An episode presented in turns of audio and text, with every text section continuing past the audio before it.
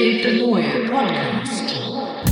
Hello, and thanks for tuning in to the Dave the Lawyer Podcast. I really appreciate each and every one of you tuning in. Today, I'd like to give a PSA on how to avoid robo scams. I like to think of it as a game of whack a mole. The little pest comes up on your phone, you block it, the pest comes up again. You block it, it comes up again, and it seems to be like an infinite, never ending game. The worst thing is once you've got them all blocked, you get a new call, you answer it, and then they hang up on you. Oh no.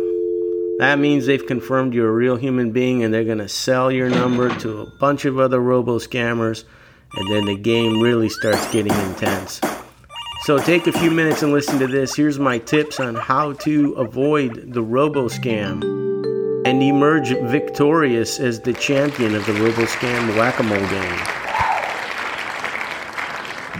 I'm a busy guy and I take a lot of calls. In fact, one day I kept track and I realized I actually made 52 phone calls in one day. On top of that, I had about 20 robo scams. This is enough to drive anybody crazy or pour yourself a drink at the end of the day. But rather than turning to the bottle, why don't we figure out how to beat these guys at their own game? So here's a few things that I recommend that you do. Fortunately for us, in an extremely rare move, the federal government has actually come up with legislation through bipartisan effort. Whoa, That's whoa, right, you heard me right. You don't need to clean your ears. It was a bipartisan piece of legislation at the federal government forcing a crackdown on the scams. Amazing. Criminal behavior has gone through the roof. One of the recent scams is to get a call from China. You answer it, Hello. and all you hear is somebody speaking in Chinese. 您好，这里是中国领事馆文件通知，您有一封重要文件尚 According to 未 the 领取 FBI, 如 it 有 turns out 任 this 何疑 scam 问 actually 请 is originating from China in an effort to target immigrants and other people in the United States who fear they may be deported, and they scare them into departing with their fortunes. An average of $164,000. Hopefully, now that the FBI is on their trail, this scam will be soon gone.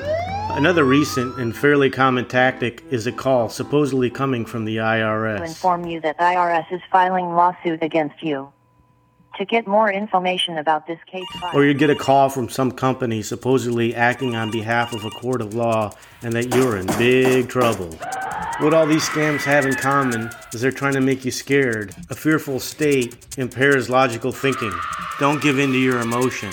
What's really sad about these scams is they target people who are unable to identify whether or not the call is legitimate or not.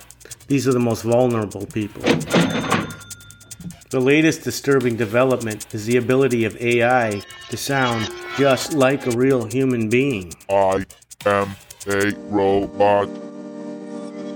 So, the way I see it going in the near future, they'll capture your voice somehow, Hello. and then they'll program the AI to sound like you, and then they'll call your elderly parents or somebody else and pretend that it's you in jail, or you've been arrested, or for some reason you're in trouble, and your poor elderly parent or grandparent will quickly fork out the cash to these fraudsters. Nana can take care of it.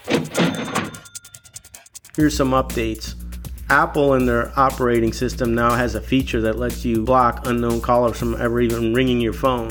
Google has an expanded call screen feature. Android has a robocall identification prevention feature. Samsung has a feature where you can change the settings for the caller ID. This feature's worked out pretty darn well for me. Unfortunately, a few scammers have made their way through. Once I reported them to Samsung, they went away. The FCC recommends that you don't answer any calls from a blocked or unknown number. Also, the FCC says don't answer calls from numbers you don't recognize. These days, I never answer any calls that I don't know. I figure if it's important enough, they'll leave me a message. You might see a call come up from what appears to be a local number. Usually, the first six of the 10 digits are the same as yours. To me, that's a giant red flag. If somebody calls from a number that claims to be some company, This is Molly from Apple Support.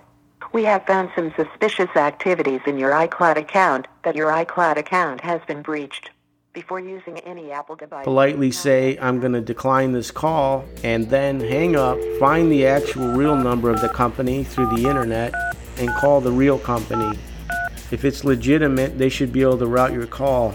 Most of the time, though, it's not true. They may be gathering this information so that they can commit some sort of information fraud on you, set up fake accounts, or to get your social security number, your date of birth, your address, or they might just be confirming that you're an actual human being so that they can sell your number to some other set of scammers and now the real flood of scam calls will start. Just hang up. You don't have to be polite to these callers. All four of the major cell phone providers now have some pretty decent features. AT&T's got a protection app, Verizon has a call filter app, T-Mobile has a scam shield, and Sprint has call screener. There's also third-party apps available, and you can also get a Google Voice phone number that you can use whenever you're going to sign up for something you don't want to give out your real number. So, bottom line, no matter what carrier you have, you have the option of engaging a robocall blocking feature. At the moment, some of your carriers require that you pay a monthly charge for these features. However, the federal government requires that soon all these features will be free. So, those are basically the techniques that are available out there these days. There's probably going to be several more that I don't know about, so please get in contact with me and let me know. I'll update these PSAs so that we have the most up to date information. Hopefully, together we can beat the scammers and win the whack a mole game. I hope you have a wonderful day. Thanks for listening. Sound effects in this recording were provided in part by SoundBible.com. The music in this recording was written by yours truly.